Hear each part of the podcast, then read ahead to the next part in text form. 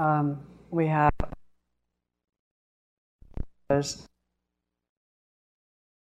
people come to, and he's the person that find if you need help at various points or things that you've forgotten or something arises in your situation. So, welcome to Jose.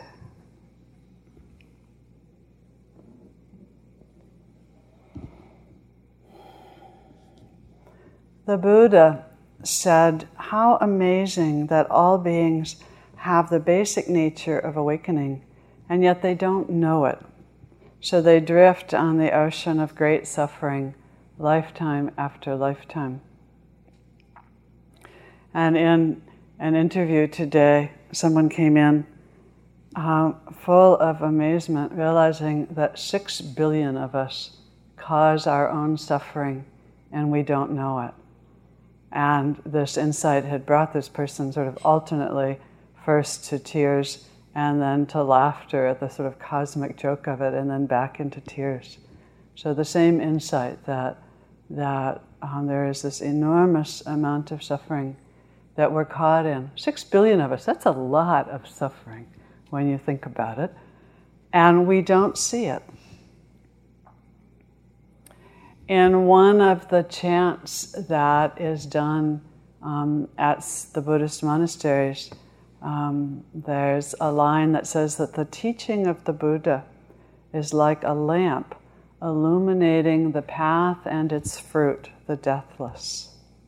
It's a line I love when, I, when I'm there and I get to chant it. The teaching of the Buddha is like a lamp illuminating the path and its fruit, the deathless. And we know, all of you know, that um, the teachings and the practice have been a light. They've been a light for each one of us here. You're here because at some point you read a book, you heard a talk, a friend said something to you. You each have your own story of how it is that you began to turn towards the Dharma. And the light of the Dharma and the teachings of the Buddha drew you further and further into your practice. One of the things that's been quite wonderful for me at this particular retreat is that a year ago I was on pilgrimage in India and I was visiting the different pilgrimage sites. Um, and so, as I've gone through the days of the retreat since we started two and a half weeks ago, I've been sort of going, oh, okay, at this point, I was at Delhi, and then I was at Rajgir, and then I was at Bodh Gaya, and then I was at Sarnath, where he taught about the Four Noble Truths, and, and so forth through each of the places. And one of the things that struck me when I was there in India was the power again of the teachings and the fact that as I traveled with the small group of people that I was with from pilgrimage site to pilgrimage site, we were a few people among many others, many other people from all over the world, people from Japan and from Sri Lanka and from India itself and um, from the United States and from Europe and South America and and they were all we'd all come to because of these teachings and that the light is still burning so strongly. It's been burning for a long time. And when i was at bodh gaya which is the place the temple which is where the bodhi tree is where the buddha sat and and came to his full awakening um, one of the wonderful things about bodh gaya is it's been there so long this particular temple that in fact the, the village and the countryside around it had built up higher and higher and higher. And you can look, you can find old pictures of the temple where you had to go, you actually went in at what is now about the second story. And as they've excavated it and renovated it, they had to open up at deeper and deeper layers. So now when you come to the temple, you walk downstairs, and so that you're dropping down below the level of the village around you down and down and down, and then you go into the temple, which for me was, was such a sense of, oh, this, this very holy, sacred space has been here for a long, long time. And as I would sit there and practice there, people would come in, would circumambulate the temple, and then um, and do their very many practices um, here and there around the temple. There would be little altars. You know, one of the great things about India is it's not like our national park system here, so there's no rangers who say, you can't do that. You know, so people would put little altars and flowers and candles and at, at different places around the temple um, at Bodh Gaya. So as I was thinking about that today, I was thinking perhaps out by the entryway um, to Spirit Rock, we, instead of the sign that says Spirit Rock Meditation Center, maybe we should have a sign that says Spirit Rock Lamp Factory.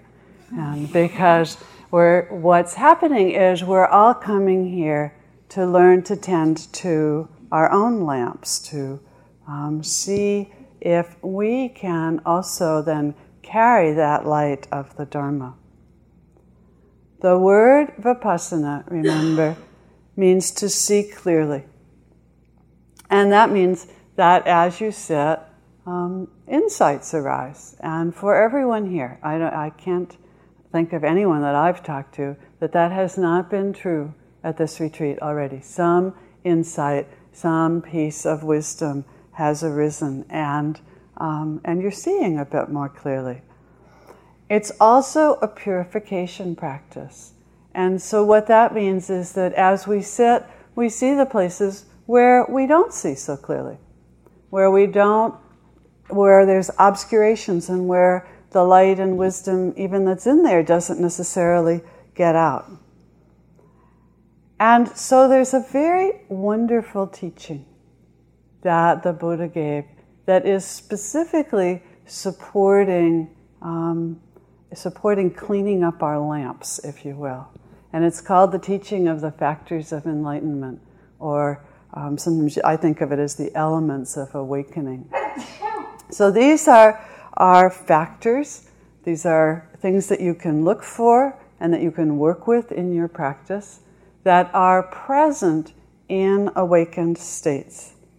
And you can see them there. They, they come with some level of awakening, and they can also be cultivated. You can, you can actually um, work with them a little to, to try to develop them. It's a bit like taking care of your garden.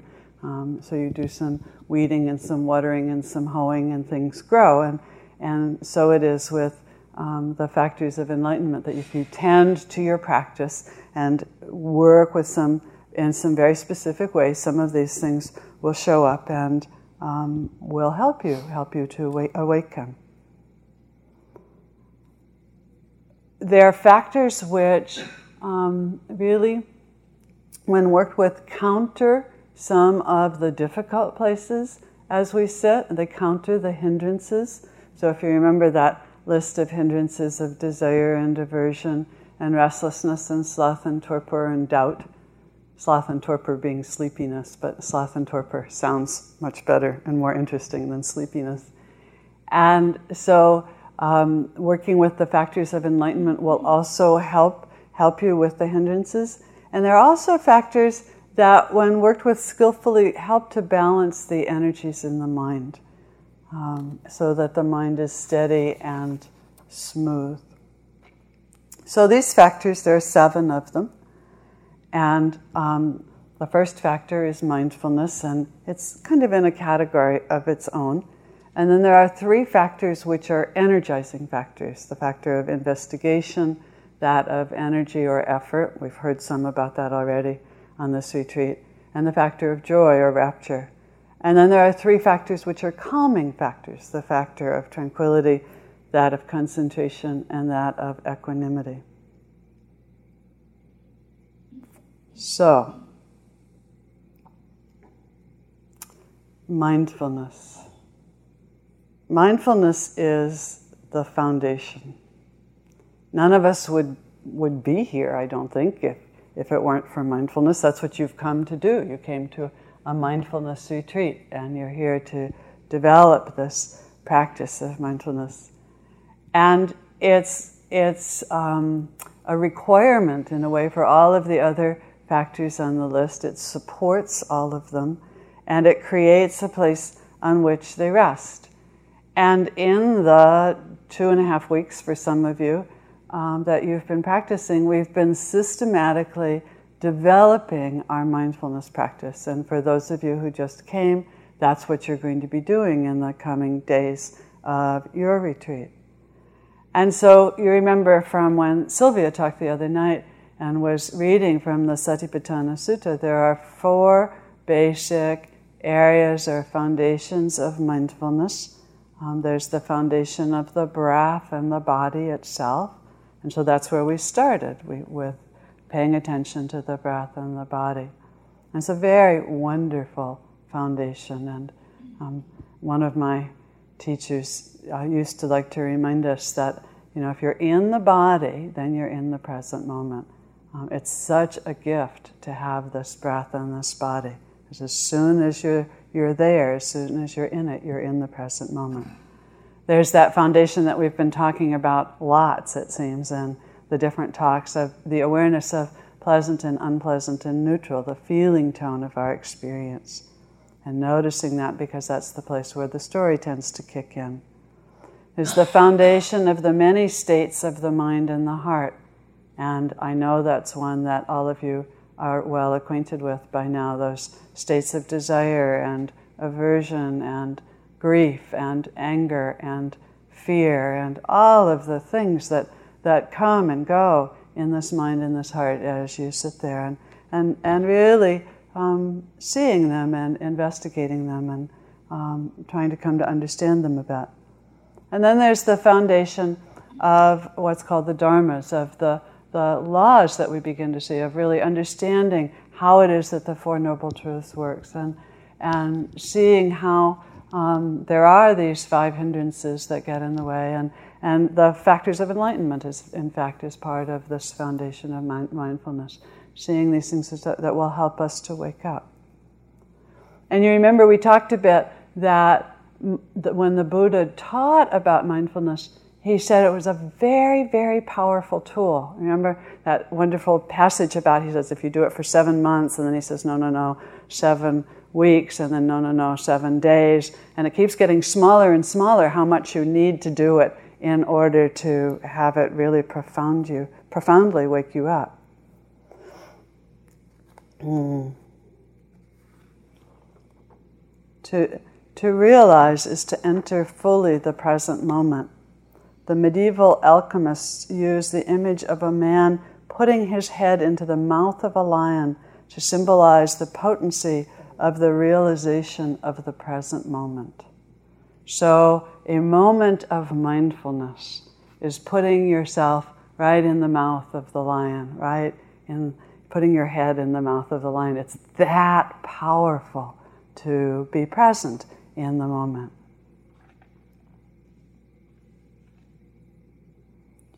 So it's a teaching, this teaching about mindfulness that says show up, you know, be present. See what's happening just as it is. As Robert said a number of times, notice the obvious. Notice the obvious. We keep trying to pretend the obvious isn't there. Isn't that strange? And, and we do it over and over again. Mindfulness says, see what is obvious. Be 100% honest about what's happening in the moment. About a year ago, I was teaching a retreat in the Kansas City area. And um, retreats there, some of them are held in this wonderful old monastery, college, school, with large dormitories that have been around for a while. And um, the rooms don't, of course, don't have phone, phones because they're um, it's a retreat center and a college and a dormitory. But there was a little payphone kind of cubicle um, on each hall. And when I traveled to teach retreats, I tried to stay in touch with my husband and talk with him almost every day. And so it was time to make that call. And it was not too long before the Dharma talk. And so I went in and closed the door to the telephone booth and dialed him up, and we had a nice conversation. And then I brought it to an end because it was time to go give the talk. And I hung up the phone and pushed on the door, and the door didn't open.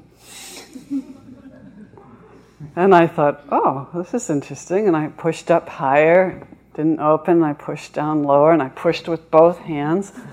And I thought, oh, what am I going to do? You know, there I could I could hear the bell in the distance, and the yogis had all left the hallway by then. And so I thought, you know, if I if I if I can't get out, I'm going to have to yell, and I'm going to have to yell really loud. And that didn't exactly seem like what one ought to do on a retreat. So I pushed a couple more times, and the door didn't open. I just thought, you know, I, what is happening with this telephone? And so I sat there for a moment and pushed a couple more times and felt really scared. I could feel the fear coming up, you know, trapped in a telephone booth all by myself. Maybe I'd have to wait for, I mean, how long would it take them to realize that I was missing? You know, they might just think it was an exercise in mindfulness and sit there quietly without me. I didn't know. And finally, I took a deep breath and I reached out and I pulled instead of pushing. And the door, of course, opened because that was how the door opened.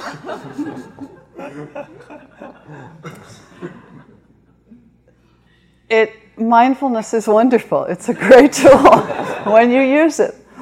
And you know, which way is the door of your mind going right now?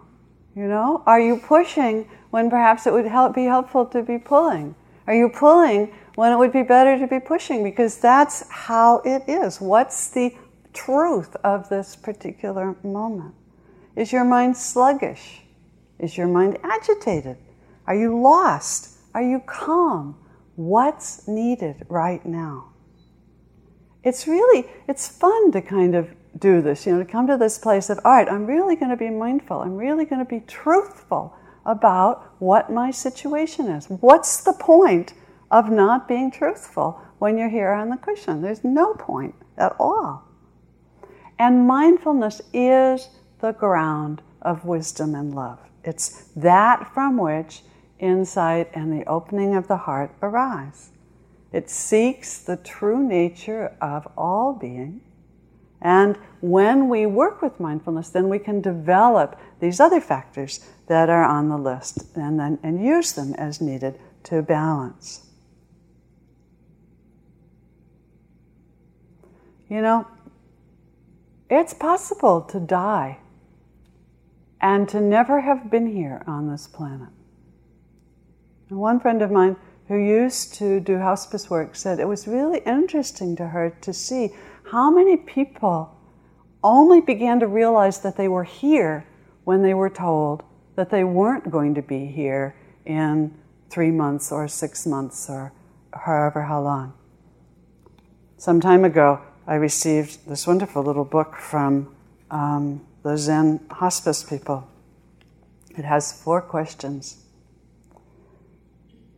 When in your life did you stop dancing? When in your life did you stop singing? When in your life did you stop being enchanted with stories?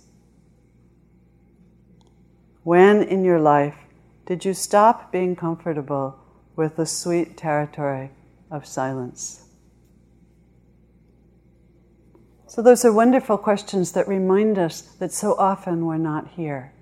And mindfulness is that practice which will bring us right here into this moment.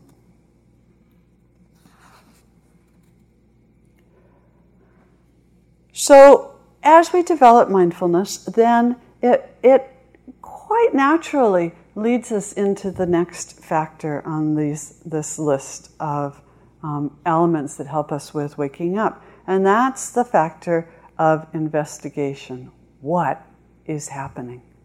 What is happening in this moment? And another one of these chants that I really like there are three phrases that are descriptive of the Dharma. One word is ehipassiko, and it means encouraging investigation. Another is opanayiko, which means leading onwards. And the third phrase is pachatam veditabo vinuhi, to be experienced individually by the wise. No one, not even the Buddha, him or herself, can do this practice for you. No one can wake up for you. That's really wonderful. It's amazing how much respect the Buddha must have had for human beings to give us this teaching that absolutely requires us to investigate our own experience to see what is the nature of this moment. You have to go into your experience. Where does it begin, this thing that's happening to you? This sound, this itch, this sadness in your heart? Where does it end? What happens when you really take your attention right into the heart of it? What happens when you go into it not knowing? That's one of the best pieces of advice in all of Dharma practice. Don't know. Please don't know. Don't know anything. There's a great quote from Suzuki Roshi that says, In the beginner's mind, there are many options, and in the mind of the expert, there are few.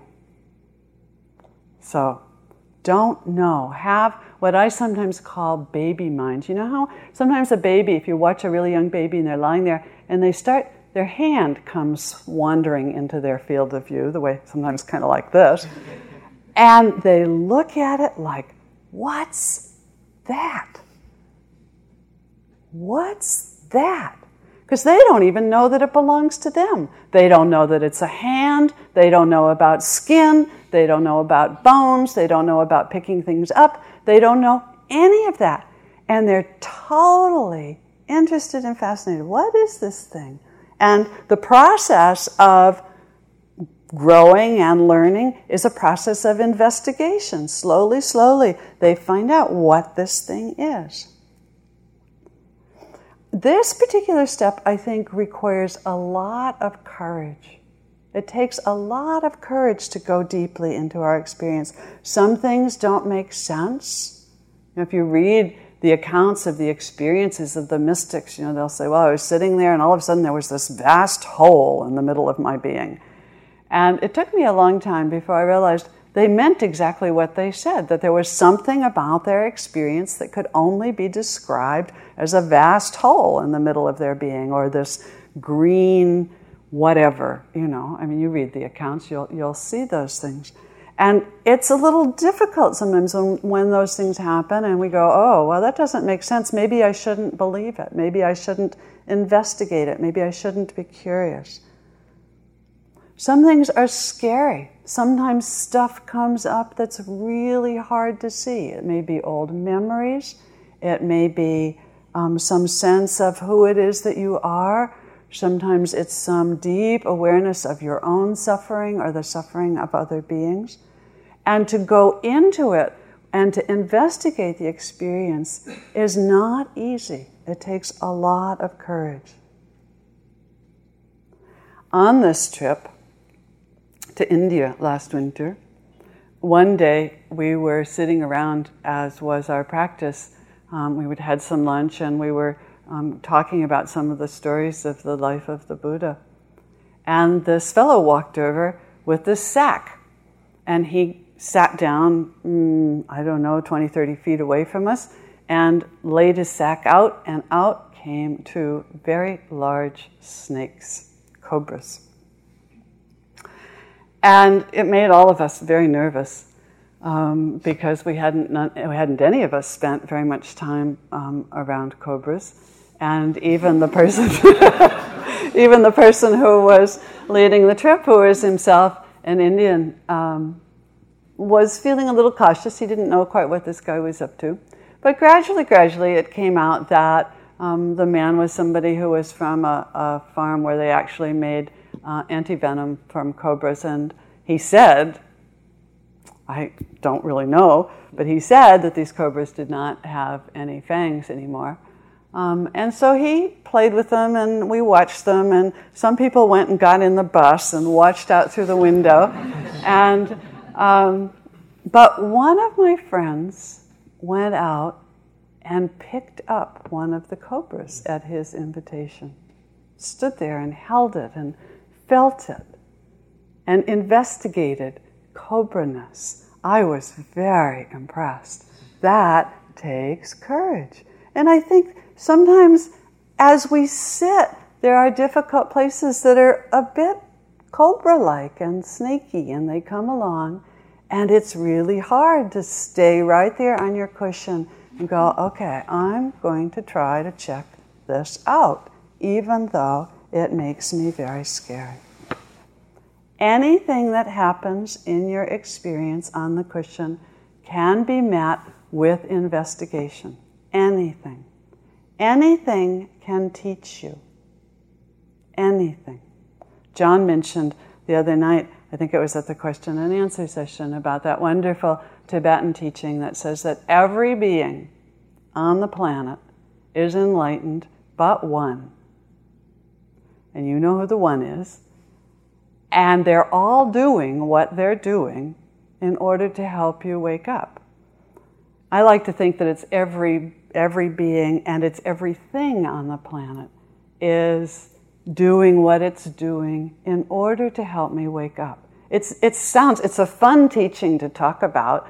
And you think, oh, that's lovely. Oh, they're all doing what they're doing to help me wake up. But then, you know, when your roommate is snoring one more night or, you know, this or that is happening and you don't like it, and then you think, oh, wait a minute, this is to help me wake up um, then you begin to see, oh, this is, this is actually quite a profound teaching. And when you hold that teaching, this is, it's all to help me wake up. I can, if I, if I investigate a little further, maybe I'll see something that will help me to see more deeply. Just takes a lot of courage. Jack Kornfield um, says that we say to ourselves, I must see for myself what is true. What makes someone a true heir of the Buddha, what makes a Buddha, is the courage and willingness to look directly and honestly into the body, the heart, and the mind without relying on or settling for what others say is true. So, this, this practice is really a practice then of becoming a Buddha, to have that kind of courage. So we have the foundation of mindfulness. We start really investigating our experience. As we do that, then um, that leads us into the area of giving some attention to the factor of effort or energy. So we've already talked a lot about energy, so I'm not going to spend too much time on it. On the other hand, it's an enormously important factor, and um, needs, I think, revisiting over and over again.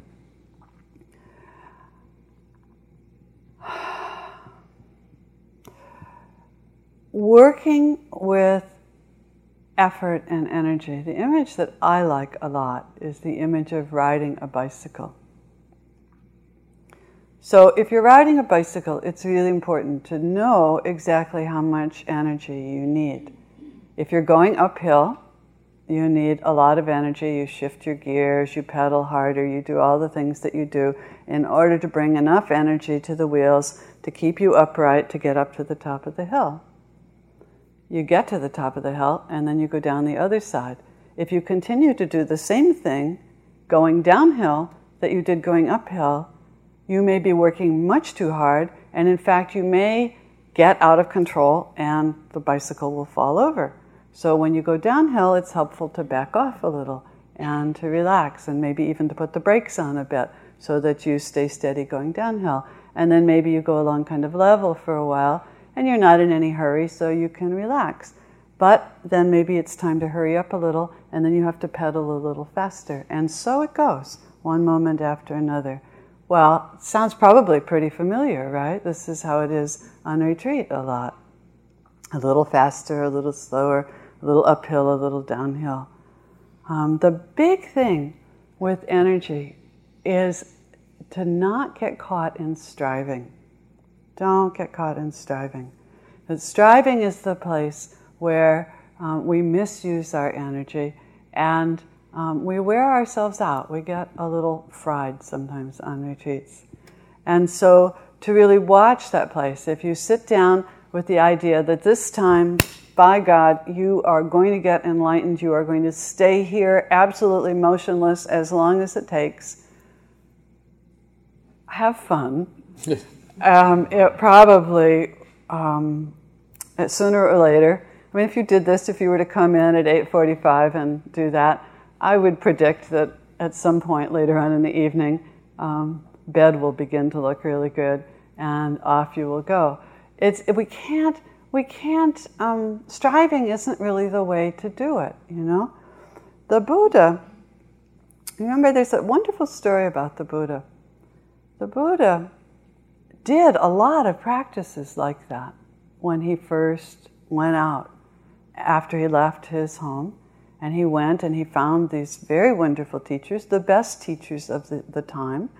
And he studied under them and he did extreme ascetic practices of all sorts, learned how to do very profound uh, meditation practices. He did a lot of starvation of the body.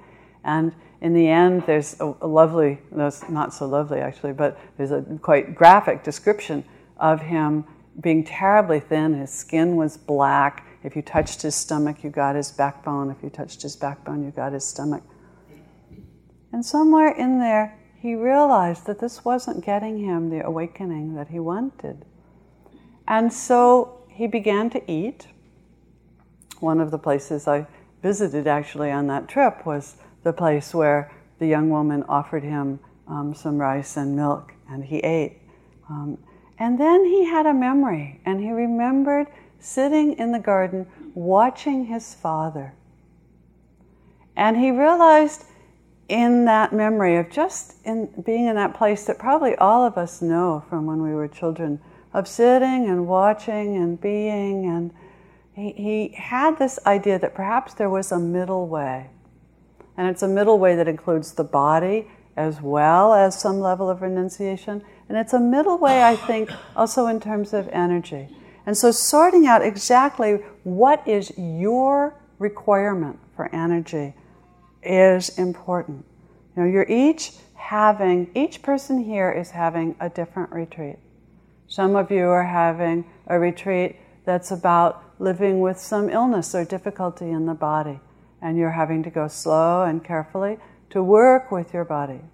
Some of you are having retreats that are about grief, and your heart is really sad and open. And it's important to sit and be in a way that really takes care of that heart. Some of you are filled with passion and energy and are really ready to go. And you are sitting long and staying up late and getting up early. That's exactly as it should be. All of these different levels of energy. And not only that, and this is particularly true for those of you who are here for a couple of months, you'll see that even within one retreat, in the course of your two months, there will be times of intense energy and there will be times when you will need to slow down and relax a little. And developing the ability to see that and to know, oh, what exactly do I need to do right now? You know, is, is it going well? Is my heart and are my heart and mind open?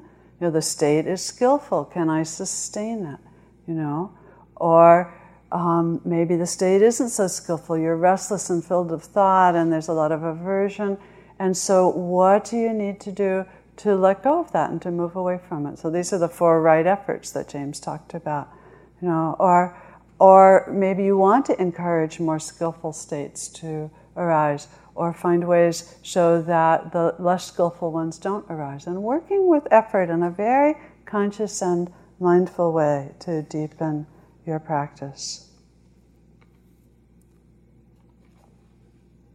So that leads us to the next factor, which is the factor of joy and rapture. So mindfulness, you've done some investigation, the energy's up, you're really, really going into your experience and you're working with the energy in a way that seems right for you. And so then what happens is the mind gets quite light and quite joyful and quite delighted by our experience. I was coming out from lunch today, and the landscape actually uh, was dotted with different yogis who were sitting there. Some were just looking at the stream, you know, just, whoa, look at that. And some were looking at the trees. And at one point, there was a deer up on the hill. You know how they stand up there with their little ears kind of going out like that.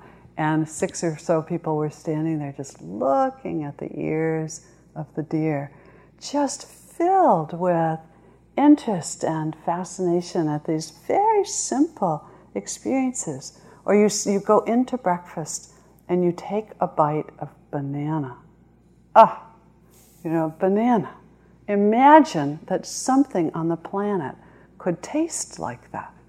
And you're just completely caught in this experience of banananess. Or the turkey cackles, and you hear that cackling, and it's like, what?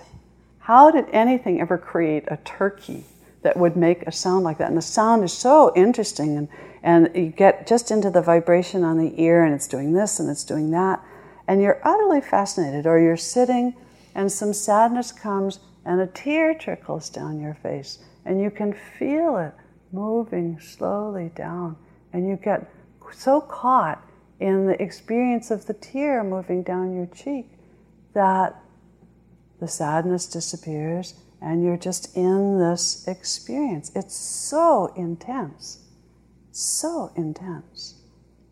So that, that this factor of, of deep joy in our experience. And sometimes with it, there's some energetic releases that happen in the body for some people, not for everyone, that there can be some twitching or some itching or some sense of the body twisting.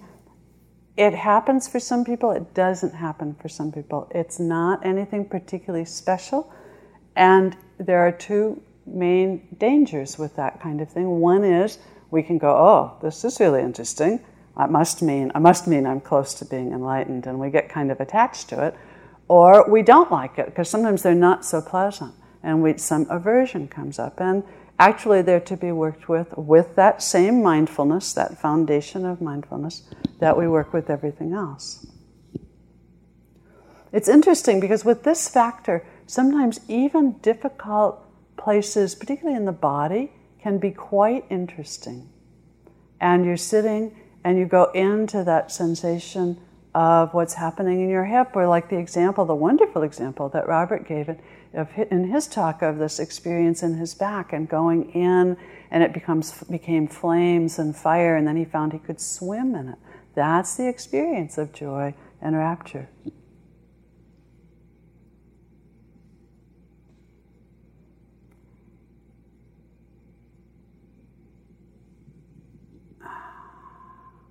When I was quite new in this practice, I had been um, visiting with some friends up near, in the foothills of the Sierras with my husband, and we'd gone out on a moonlight walk one night, one of these nights quite like these. And um, I was sort of walking along with him, thinking, isn't this lovely to have friends who are crazy enough to go out walking in the moonlight at night? And in that moment, stepped into a pothole and fell, and I could hear something pop in my ankle as I went down. And it turned out, I found out later, that I had both dislocated and broken the ankle. Mm. So they took me into the little hospital in Mariposa. They said, Yes, indeed, you've broken your ankle and it will require surgery, and so we might as well send you home to Santa Cruz because then you'll be in a hospital close to your home. And so they um, you know, put it in a splint and um, got me kind of settled in the back of um, a sort of a station wagon. And um, but they couldn't give me a lot of medication because I was not going to be under any kind of medical supervision. I had had not very much meditation instruction at that point, but I had had some. And I knew that I was supposed to stay with what was going on with me, and I knew I needed to do it in a way that was gentle and as spacious as possible. And I'm here to tell you, they were the best instructions. And that even under those circumstances, it became quite interesting. And I don't remember that long ride home in the middle of the night, it was probably four or five hours to get home, um, as being awful. I actually remember it as being quite interesting. And it didn't mean that I didn't hurt. Sometimes I hurt a lot. And it didn't mean that I didn't get tired. Sometimes I got really tired. And it didn't mean that I didn't wish it would go away, because sometimes I did. And there were moments when it was quite fascinating what was going on in the ankle. So it's a that place of joy and can come even I wasn't on retreat.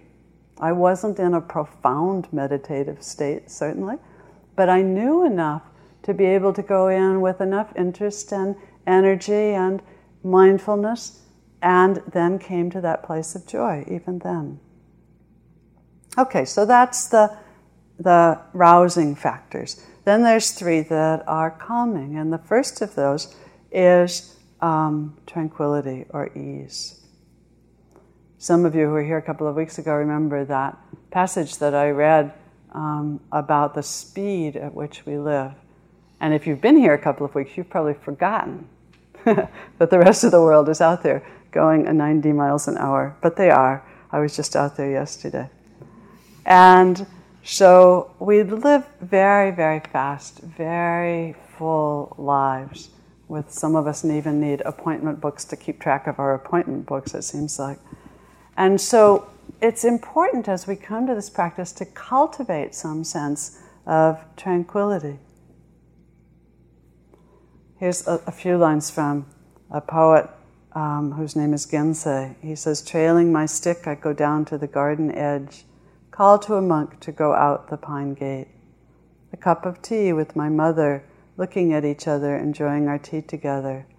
In the deep lanes, few people in sight. The dog barks when anyone comes or goes. Fall floods have washed away the planks of the bridge Shouldering our, shouldering our sandals, we wade the narrow stream.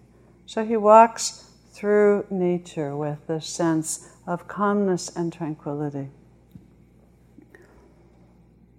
In a sense, what we're asked to do is to begin to sort of set the scene with this, with this factor and to find a way in which we can be in a space that is calm and tranquil.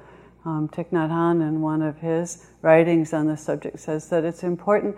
You, you look at what you do with your life when you get sick. You know how it is? You get sick, and so you decide, oh, I won't answer the phone today, and I'll just sit here by the fire. And you wrap your favorite shawl around you, and you maybe get a cup of tea, and all of a sudden things slow down quite a lot, you know? So this is really what we're talking about: is creating some um, some space in which you can sit and walk and be.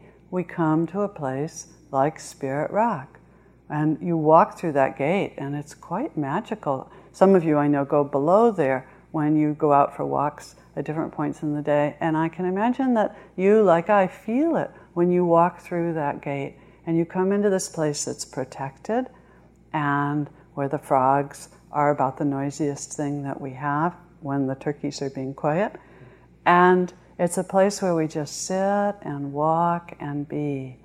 And we move into a particular pose. It's a bit like in yoga sometimes when um, you step into a pose and you're there for a while and you just kind of hang and get settled, and then you push it just a little bit further and stretch a little bit more. But that initial place of just resting in the pose is the place of developing some tranquility. It's the place in which we let go of our likes and our dislikes, our need to control the situation.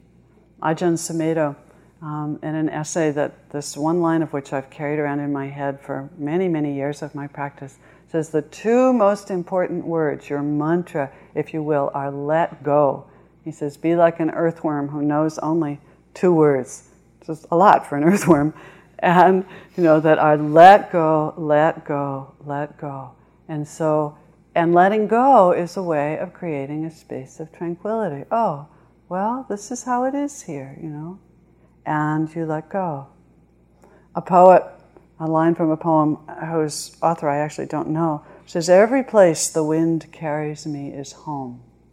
It's that kind of letting go, which is the place of tranquility.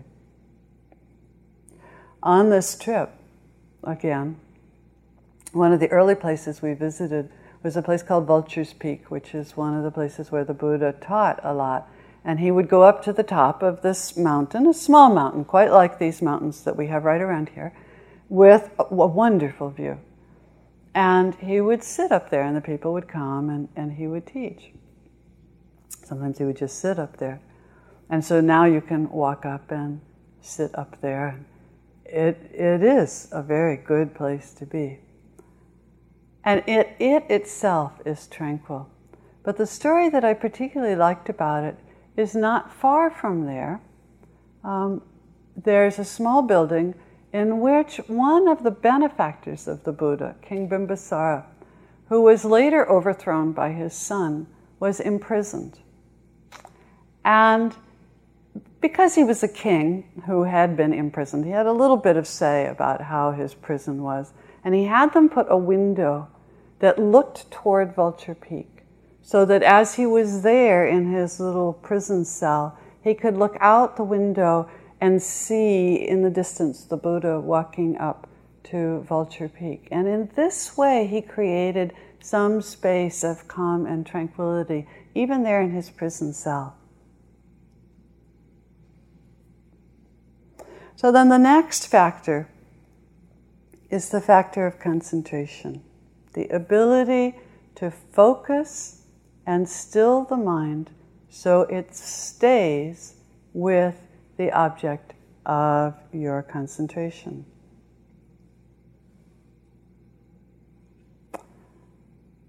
I asked a friend of mine a while back how it was that he came to practice Buddhism.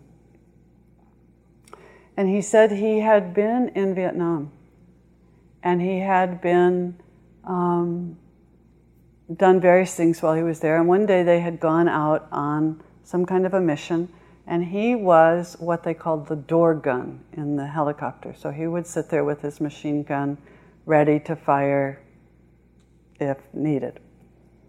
So they'd gone out on this mission and they were coming back, and um, no one had been hurt, nothing much had happened, so they were feeling pretty good.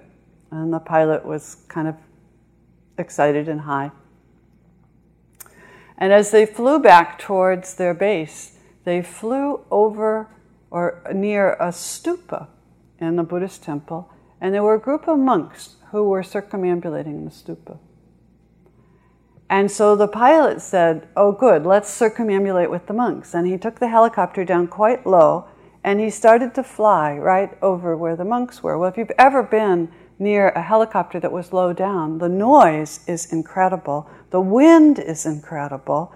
It's a scary experience. And so he flew very very low over the monks, making this vast noise, and the monks just kept going around the temple, keeping, apparently able to keep their minds very still, just doing their practice.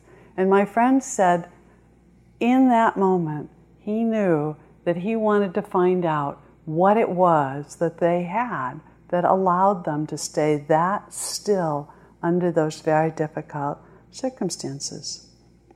So it's a marvelous tool, this tool of concentration. It is a tool. It's not doesn't have any particular virtue in and of itself. It's a tool that you know all kinds of people use in different ways that we can develop in our practice. And it's necessary. It's really helpful to be, be able to concentrate the mind in order to stay with our experience. So when you come to the retreat, we say, let's take the first four or five days in the case of those of you who came a few weeks ago, to just be with the breath. So that by training the mind to stay with the breath and to come back over and over and over again, um, then, then some stability actually grows in the mind. It's concentration is the antidote for agitation and restlessness in the mind. It's a very difficult antidote sometimes when the mind is really restless. It doesn't want to sit still. But if you can bring it to that place and say, okay, we're sitting still, we're going to be with the breath now for the rest of the sitting, um, in fact, it can be very, very helpful.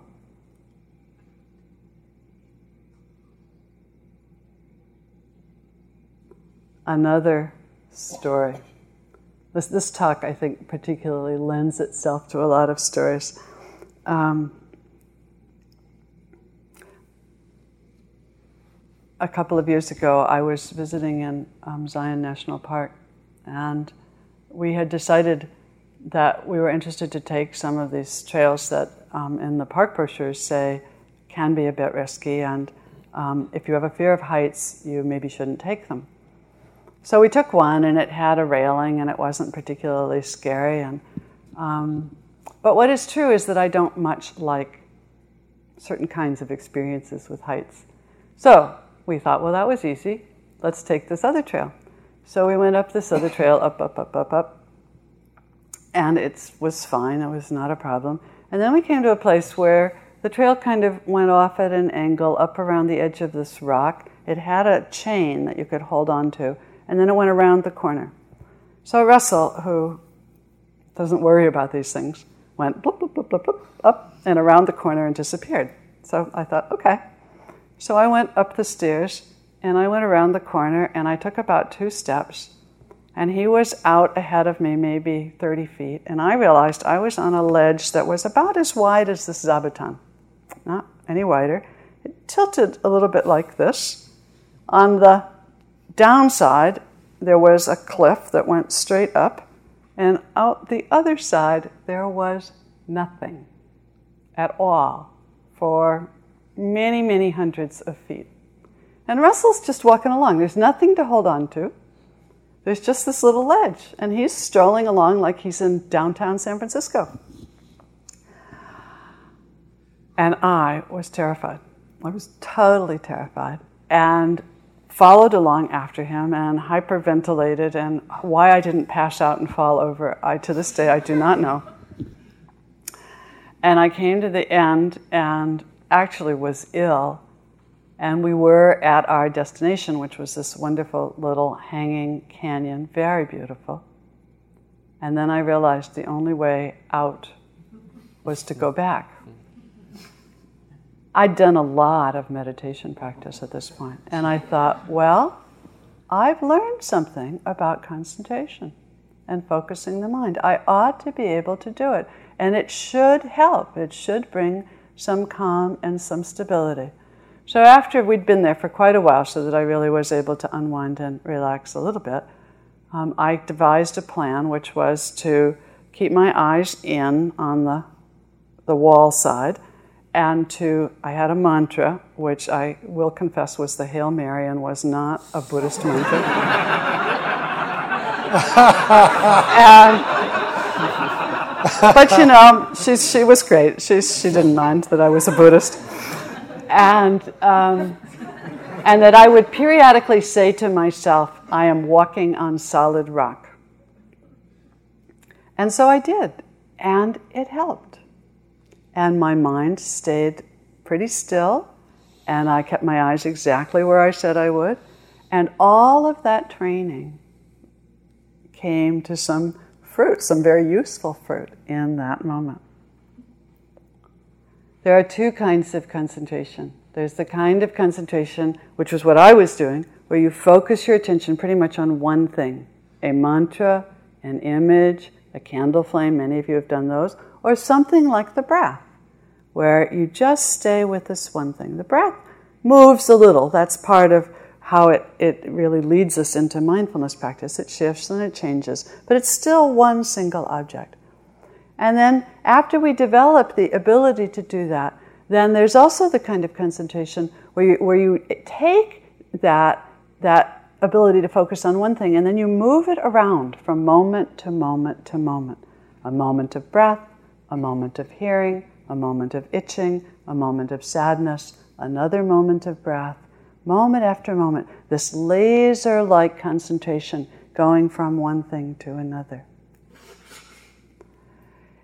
Working with concentration can lead into some really strong um, absorptive states of consciousness, and um, and those can be wonderful if they happen for you, and they don't happen for everyone.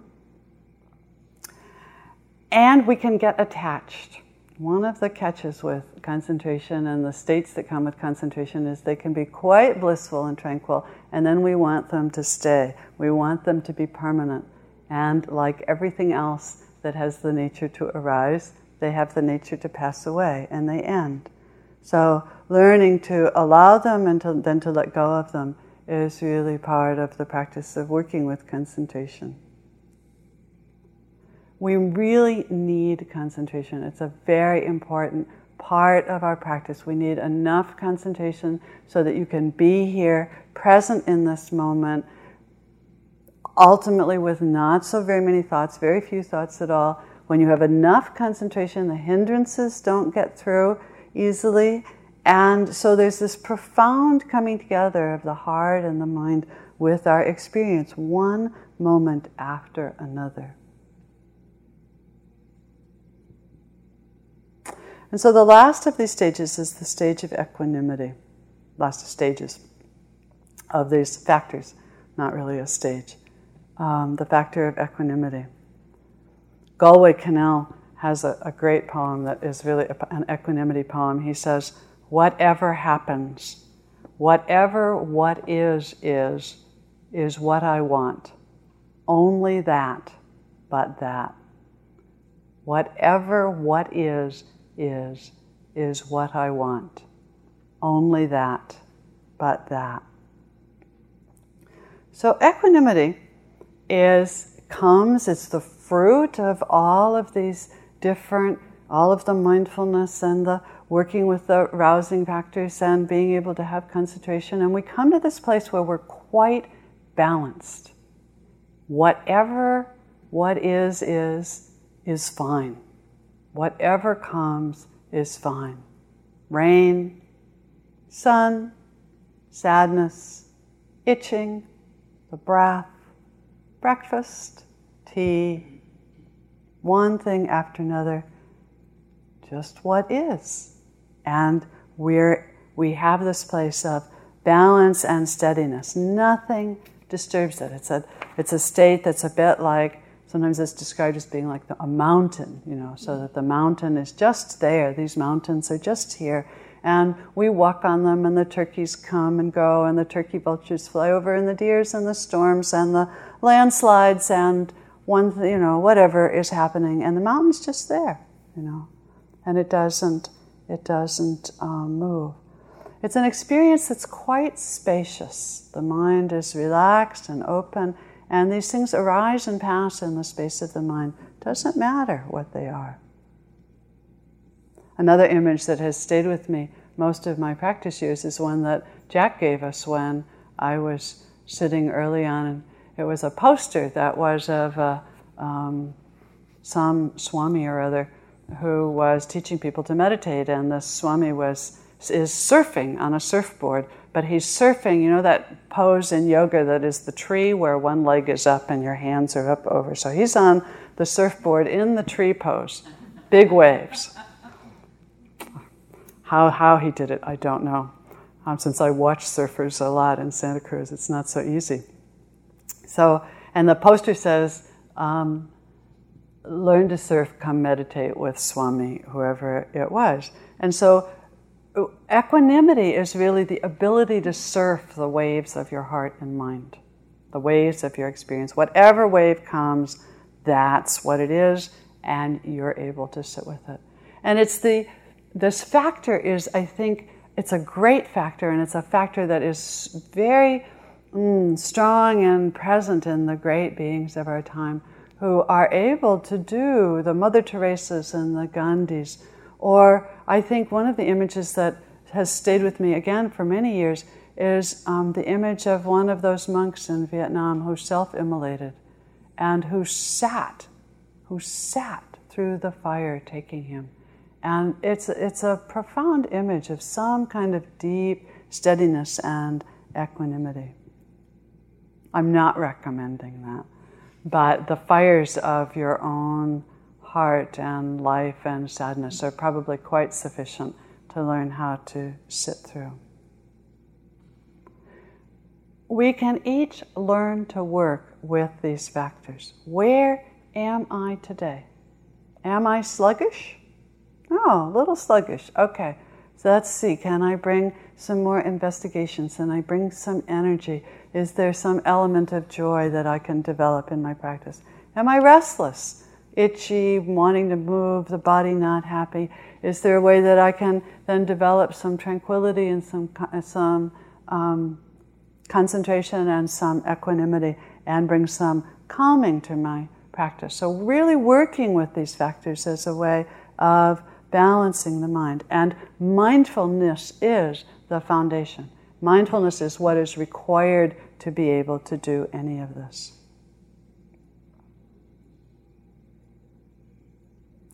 When he was dying, the Buddha said, Make of yourself a light. It was one, almost the last words that he said. Make of yourself. It was the last words. They were the last words. And um, you know, as I've said, I, have thought about that so often when I was on this pilgrimage, and one of the places we visited was Kushinagar, which is the place where he actually died. There's a very large um, statue, except it's it's not like a standing up statue, but it's a horizontal statue of the Buddha lying there. It's very touching, and touching to realize that this being who taught us so much died just like you will die and I will die. And his teaching, this Dharma, still lives on and lights our way. So I think I want to end with this poem from Mary Oliver that is about that moment and perhaps will be some inspiration for you to develop your own lamp. Make of yourself a light, said the Buddha before he died. I think of this every morning as the East begins to tear off its many clouds of darkness to send up the first signal, a white fan streaked with pink and violet, even green. An old man, he lay down between two sala trees, and he might have said anything knowing it was his final hour. The light burns upward, it thickens and settles over the fields. Around him, the villagers gathered and stretched forward to listen. Even before the sun itself hangs disattached in the blue air, I am touched everywhere by its ocean of yellow waves. No doubt he thought of everything that had happened in his difficult life. And then I feel the sun itself as it blazes over the hills like a million flowers on fire. Clearly, I'm not needed, yet I feel myself turning into something of inexplicable value. Slowly, beneath the branches, he raised his head. He looked into the faces of that frightened crowd.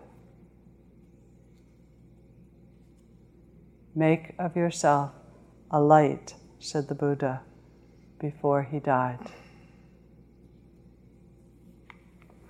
So let's sit for just a moment.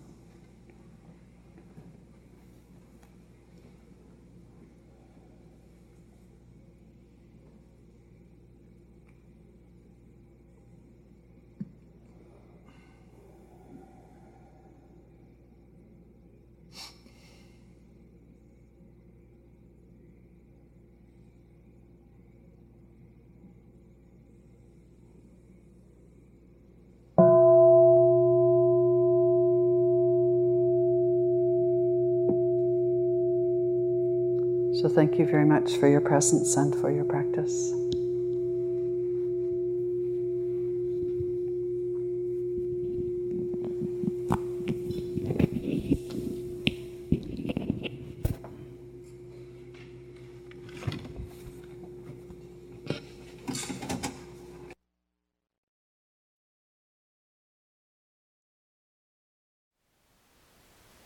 Thank you for listening. To learn how you can support the teachers and Dharma Seed, please visit dharmaseed.org slash donate.